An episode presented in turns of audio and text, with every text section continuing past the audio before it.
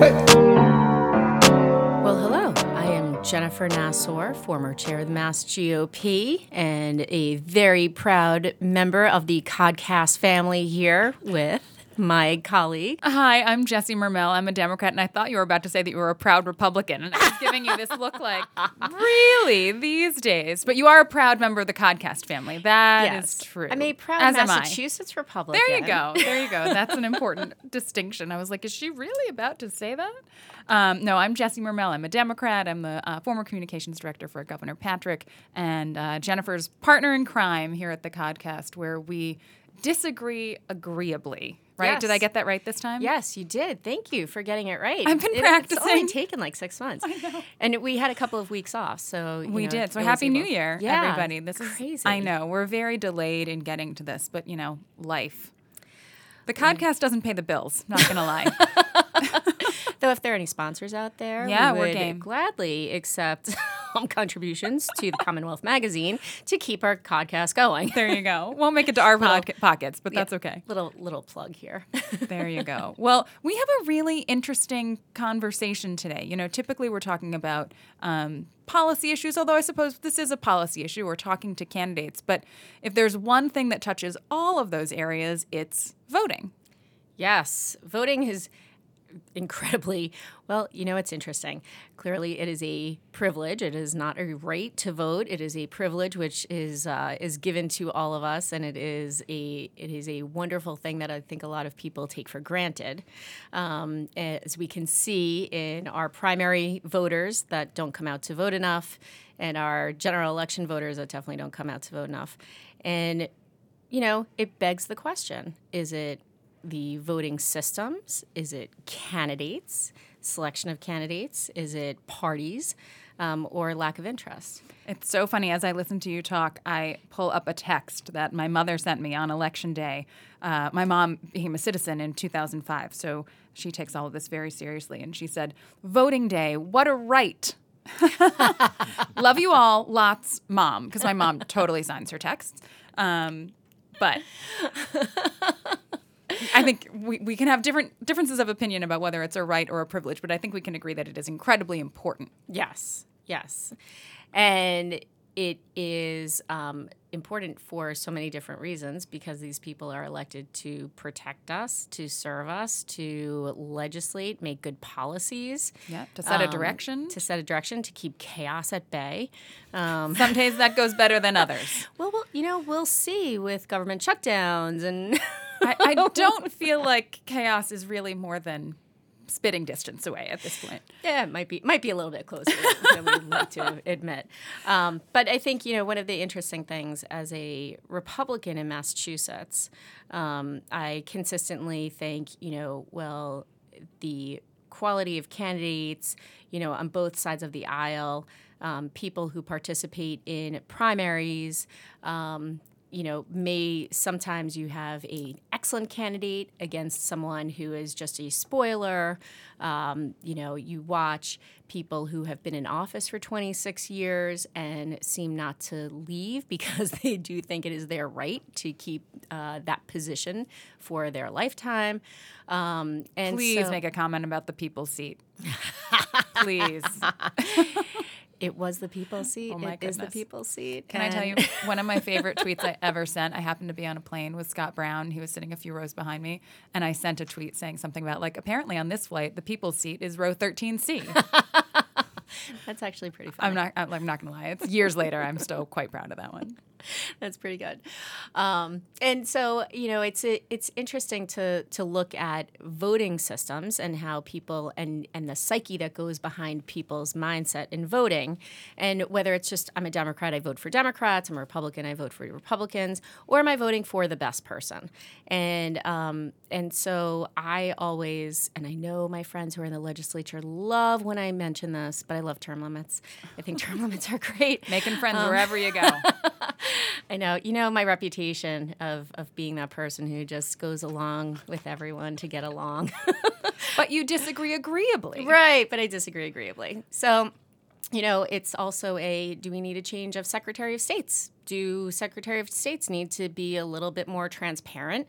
Do they need to figure out different ways to engage voters to come out and vote. Um, I think that there are many different ways. One of the interesting things that kind of fell across my lap more recently was um, ranked choice voting and how that type of systems change would affect our, our voting systems here in Massachusetts. Yeah, and it's so interesting. You and I have had the conversation where, regardless of party, regardless of what um, you know position you're talking about, just the need for generational shift, um, I think is a, a huge issue here in Massachusetts and around the country. And you know, I'm fascinated by the fact that we have voted one particular way. Um, really since the inception of the country. Now, obviously, we have uh, engaged more people in the process as time has gone by, thank goodness. Um, but we've really, you know, vote for the one person you think is best. We haven't differentiated from that or deviated from that all that much. And so it's interesting to see how some municipalities around the country are starting to change. Other countries have been doing it differently for a long time. And so um, we're excited because today we're joined by Adam Friedman, the executive director of Voter Choice Massachusetts, really to help us learn a little bit about what this ranked choice voting issue is. We've heard a lot about it, it's been in the news, but it's a little bit foreign to us here in Massachusetts. So, Adam, thank you so much for being with us to uh, help maybe get to the other side of this mystery. Thank you for having me. Absolutely. Yeah, this is exciting. This is a, you know, this for um, Jesse and myself, where both of us have been pretty entrenched in politics for a very long time. And I mean, not that long. We're very young. Yes, yes, yes. Very young. I mean, you know, as as uh, Jen something or others. Actually, for me, you're you're you're on my end of the of the generational gap. I'm the weird xennial. I'm like from those few years in between millennial and Gen X, so I'm I'm just a drift. I'm a drift. Yeah. yeah. So in the in the very short period of time that we've had in our working careers, um, we have spent much of it in politics and working with specific candidates and parties, and, and under an electoral structure that we're just used to. Yes. And so clearly what you're doing shakes everything up a little bit. So convince us, explain to us what it is that you do, why you're doing it, and how you think it would help on either side. And what's the 101? That's great. Thanks.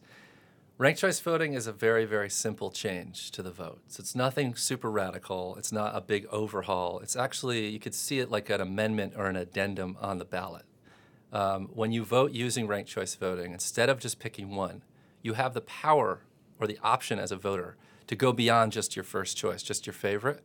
You get the power of backup choices. So, in addition to your first choice, you get to select a second choice, a third choice, a fourth, and so on. As many candidates as there are in the race, you can rank them in that order that you, the voter, prefer them. And do you have to? Can you bullet vote? If I really just want to vote for, you know, Miss Piggy, who I think is a phenomenal leader, yeah. as my first and only choice. Can I do that, or do I have to also say Fozzie Bear and Gonzo?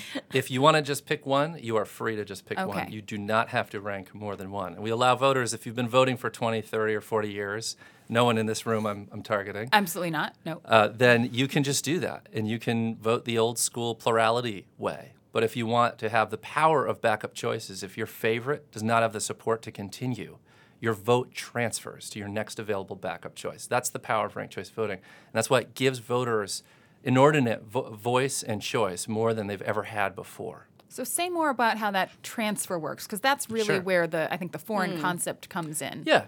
Yeah, so people are really used to this super, super simple way of voting. Some people call it plurality voting. Some people call it first past the post. I call it caveman voting. Another term is pick one and pray uh, in a crowded field when there's 10 or 15 candidates, it is really, really hard to determine if your vote is going to go for someone who has a shot at winning because it's such a split field. Look at the, the Democratic presidential primary field shaping up right now for the 2020 election. Um, or if there's uh, three or more candidates in the race, you might have two front runners and a candidate that's similar to one of the front runners. That's who we call this quote unquote spoiler candidate. Now you have a dilemma because you might actually favor that independent or that third party or that you know someone who's not a front runner. But by doing so, you risk throwing your vote away, and you also risk getting someone elected who you really don't like. That is a, that is a spectacular dilemma uh, for voters uh, in the in the ballot box, and it happens again and again and again just because of our current system. So, so in this, sorry to cut you off, but in this, so let's use the third congressional district as a example because there were so many candidates in that race. Seven thousand eight hundred and twelve. Yeah, pretty much. Pre- I think the entire district was in that race. And, oh, and people who actually didn't live in the district were, in that, were in that race. Um, and then there was Rick Green, the Republican. And so you would put all of the Democrats and Rick in one pool almost, and So then they would be able to rank them. Let's back up. So what you're describing, Jen, is the open primary system, uh, which would open up, which would have one large field of any party and every party in the same uh, race, even before you get to a general. We are not proposing the top Okay. two system like you have in California. Okay. We're So not proposing the general primaries. So still be primary in New. Orleans. Correct. The party would pick its majority winner, and then the general election, the general electorate would pick their majority winner at that stage. So ranked choice voting in the primary, and then ranked choice voting in the general. Correct. And this, let's just take note, this is the exact system that the voters of Maine passed in 2016 but by the ballot, and Maine used this system statewide last year in 2018. And so, as someone who way back when uh, worked on Cambridge City Council races 15 plus years ago with uh, the late great Brian Murphy, how similar is this to proportional representation in Cambridge, where you know you'd be sitting in the senior center until three in the morning trying to figure out who got that number seven spot? Right. So the only similarity between what we're proposing and what Cambridge does is the use of the ranked ballot. But we're proposing using ranked choice voting for single winner offices only. Not, Whereas, to clarify for folks in Cambridge, I believe it's nine city councilors who get in. So you rank your top whatever, and then multiple people win. That's right. So when you have nine open seats for city council and, and several for a school committee as well, if you have two or three challengers per seat, you're going to have a big complex ballot. That's a problem of having so many open seats, not a problem of ranked choice voting. Ranked choice voting just lets you navigate any size of any field more intelligently and with more power. Hmm. So let's get into how it's counted, yeah? So if if ranked choice voting is it's counted as an instant runoff. So a lot of people are familiar with runoffs. Everybody runs in one round, and then the top two vote getters run head to head so that you ensure a majority winner in that second round. When you have two candidates in an election, the winner has to have a majority mathematically. If someone has 52%, then the other candidate, by definition, has to have 48%. They, so one has to have more than 50% to win. With ranked choice voting, the principle is the same. You have to win a majority. However, how ranked choice voting uh, it does this in a more elegant way in that you get a majority winner in a single round, even if you have three, four, five, or more candidates. That's the key. And so if you take your two round runoff system that we use in our cities to elect mayor, for instance, you get to collapse them into one election that you use a ranked ballot instead. In effect, it's the same system, and it's actually a better system. You increase voter turnout because the primary, the preliminary elections in those cities have very low turnout. Um, so everybody's in the same game. All the voters see who's on the ballot and knows what's going on. And you save the city money that way. You also reduce some of the long campaign cycle times, so more people can get into the game and compete. Um, so now the way a ranked choice voting election is counted is you first look at every candidate's first choice votes. How many first choices did I get from the voters? And you count those up and you say if any candidate got more than 50% of the favorite number one first choice votes, they win the election. They got that majority. But if no candidate gets the majority, this is why ranked choice voting is so important because it ensures that the district as a whole, or the city, or the state, or the country can move in a direction according to the majority, not merely the biggest slice or the biggest tribe. So in the third congressional district, in the Democratic primary, you had 10 candidates. The winner got 22% of the vote, which meant that 78% of voters did not choose the winner, even though in True Blue, Massachusetts, they went on to, be, to govern the 100%. That's not democracy, and that's not right. So ranked choice voting would mitigate that problem and actually ensure you have more than 50, which is more appropriate. So let's take a let's let's go back to our example where all the candidates run. You count up first choice votes.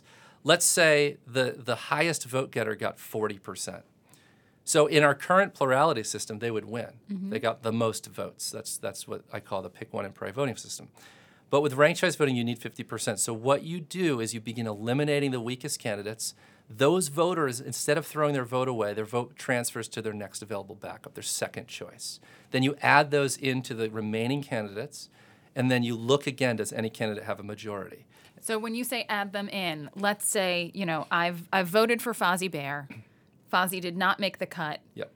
You're taking my number two vote. So you're seeing who I ranked number two in this second round, or who I ranked number one in the second round. How does this work? So everyone's first choice vote remains as it is. Okay. You eliminate the candidate that got the fewest number of first choice Right. votes. So now Fozzie's votes aren't in there because Fozzie was kicked off the ballot. I have right. no idea why I'm using Muppet examples, I but love I'm it. running I with it. I That's use, on you. You know, I- Mickey Mouse and Minnie yeah. Mouse. And no, I'm, Donald but Duck. I'm I'm committed now. So Fozzie's out, and so That's now right. you're taking. Fozzie voters. Yep. So normally their vote would be rendered thrown away. They'd be disenfranchised Right. at that moment. But now they have the power of backup. So Fozzie loses. Now we look at their ballots and we go to their second choice. Got it. And so your vote is never wasted. Your vote is always in play. Everybody in the election has a voice. Everybody. And so now you look at those voters' second choices, you add them to whoever is remaining. So maybe most of them want Miss Piggy. And maybe Miss Piggy was 39% and the front runner was 40%. I mm-hmm. forget who we who we said. Elmo was 40%. If we get to Muppet Babies, we're really in trouble. yeah. and Miss Piggy actually had so many supporters from Fozzie, Fozzie's. Fozzie's that we need a chart. yeah, we need a Muppet chart. That she actually got over the 50% threshold and won the election Hmm. Got in the end. So you had a winner there. That was the front runner in the first round. But once you actually tapped into a majority of what voters wanted, the true favorite was Miss Piggy, was Yeah. someone different. Hashtag elect women. And this is exactly what happened in the second con- congressional district in Maine. So, okay, I have so many questions as you could imagine. I'm like my, you know, I'm ranked choice voting. Which ones I should talk No, about? I see your nerd wheel spinning. So, um, so a couple of things. Number one, here's my biggest question: Who is going through these ballots more than once?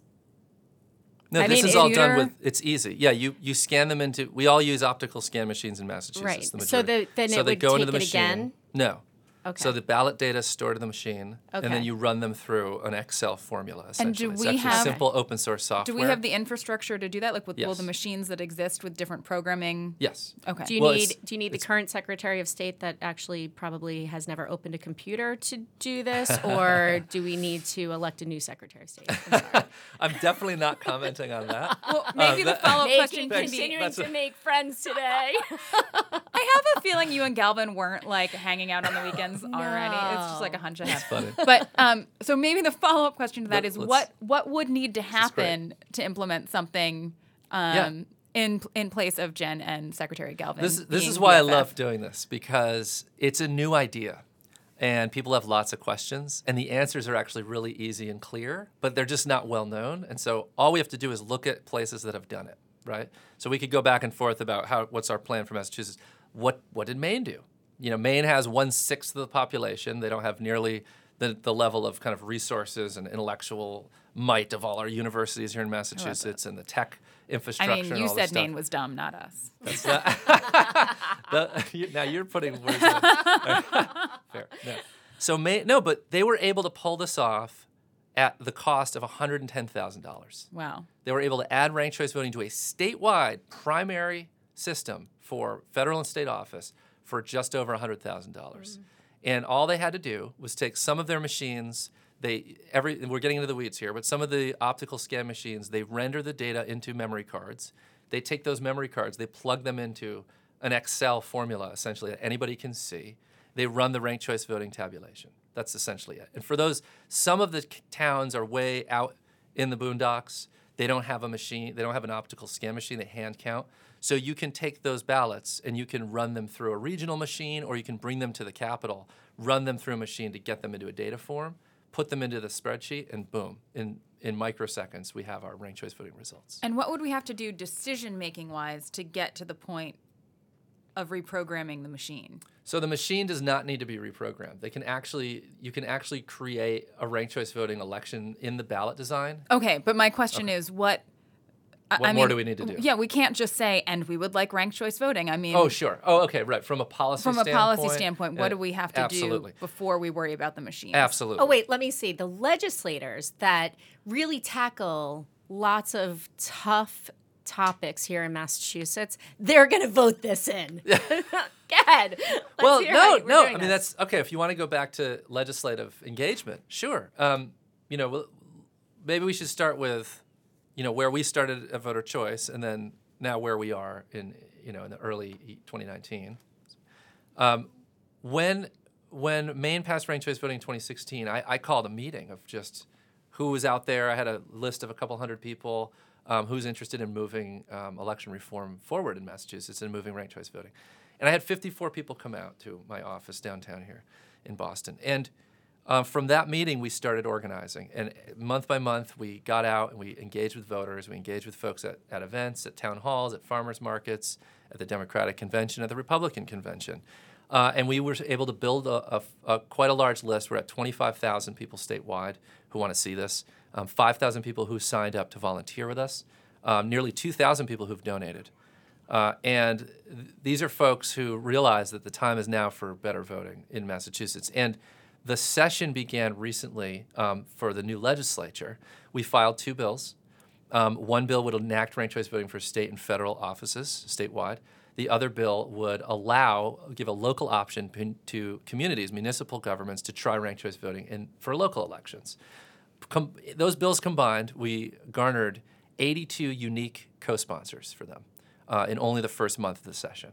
And while that's going on, we're having one on one, what we call our 200 Coffees campaign. There are 200 members in the legislature. So we have one on one 20 minute briefings with every legislator. And we have 100 plus more to do. So we're expecting to get a majority of the legislature co sponsoring ranked choice voting by the end of this month and um, 70% by May. It- considering the Republicans make up like you know a handful of people on in both houses, what is I noticed on your website there's a one there are a ton of testimony there's a ton of testimonial from Democrats, um, but also more importantly newer newly elected Democrats. Um, so, how do you make the pitch to the Republicans? Um, because I think that, in, in all honesty, in democracy, we need both sides to buy into any sort of changes. It can't just be one side drives this, because that will be a very bad news story to have the legislature be, you know, all Democrats and no Republicans on this. Um, and then also, what is the view from the more seasoned legislators that have been there for a long time? Are they are they open and receptive to this as well? So Republicans, there's a there's a case to be made to Republicans in Massachusetts. Um, ranked choice voting is good for whoever is in a district. A majority wants to go in a certain direction. As as long as there's two candidates, like a left and a right candidate, everything's fine. The minute you introduce a third candidate, our voting system breaks down. So there's cases where actually the district wanted to go into a right a right leaning direction. So in 2012, in the sixth congressional district, we had Richard Tisei, a really strong Republican candidate, challenging John Tierney, who is the Democratic incumbent. That you know, Tisei was looking good. It looked like actually we'd have a Republican member of Congress. What happened was Dan Fishman, the Libertarian, entered the race. There was a one percent difference between the frontrunners. Dan Fishman pulled five percent. Hmm. Dan Fishman nadered the election for the Republican, right? Just like Schultz Excellent verb is creation. going to Schultz or Nader the election for the Democrat by splitting their vote and allowing you know the current president to walk back into office for his next term. So there is a case to be made to both parties, and this is a strictly nonpartisan uh, reform that would ensure that voters are not thwarted just because there's more than one candidate to represent their view. They don't split up the will of the majority. So that that's a really important point for Republicans to note.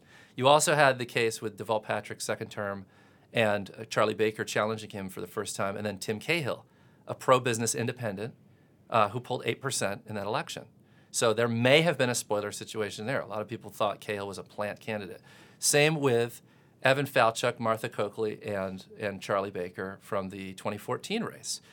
Evan Falchuk was a was actually a widely liked independent. He had a pretty moderate platform, um, but door after door that he would knock on, people would say, you know, Evan, I think you're great. there's no way in hell I'm going to vote for you because you're an independent and I'd be throwing my vote away.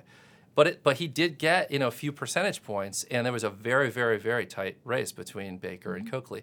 That could have made the difference. We don't make any claim in terms of where, let's say, an independent supporters would have gone. Would they have gone to Baker as their second choice? Would they have gone to Democrat Coakley as their second? But it would be really good for us to know that to see because neither of those candidates won a majority for governor. So we don't have a lot of time left, but I'm curious, where do you go from here? I mean, you're you're working on sponsors, you're working on your 200 coffees. Where does this campaign go next, and where can people go if they want to learn more? The number one opposition to ranked choice voting, it's not incumbents, it's not you know clerks, uh, it's not vested interests. It's people not knowing about it. It's lack of education. So the number one thing that advocates need to do, both in Massachusetts and around the country, is just put out messages out there and create education that helps people understand it. And once people get it, they tend to love it. They tend to embrace it, as has happened in Maine. They, had, they, they waged a really good campaign up there in Maine and we actually made some calls to Maine voters to try it out. And 80% of the calls we made, if someone didn't know what it was, we walked them through it in 30 seconds. And they said, wow, this is common sense. I want this. This gives me more power as a voter. This frees me from the lesser of two evils dilemma. This makes sure that candidates with the best ideas, not just the best political networks or the biggest bank accounts, have a shot at running and winning without getting pressured out of the race or without voters being afraid to vote for them. So it's, it's really good for everyone. Ranked choice voting gives everyone a voice in our elections. And if folks want to learn more, visit our website, voterchoicema.org. Uh, donate at our donate page.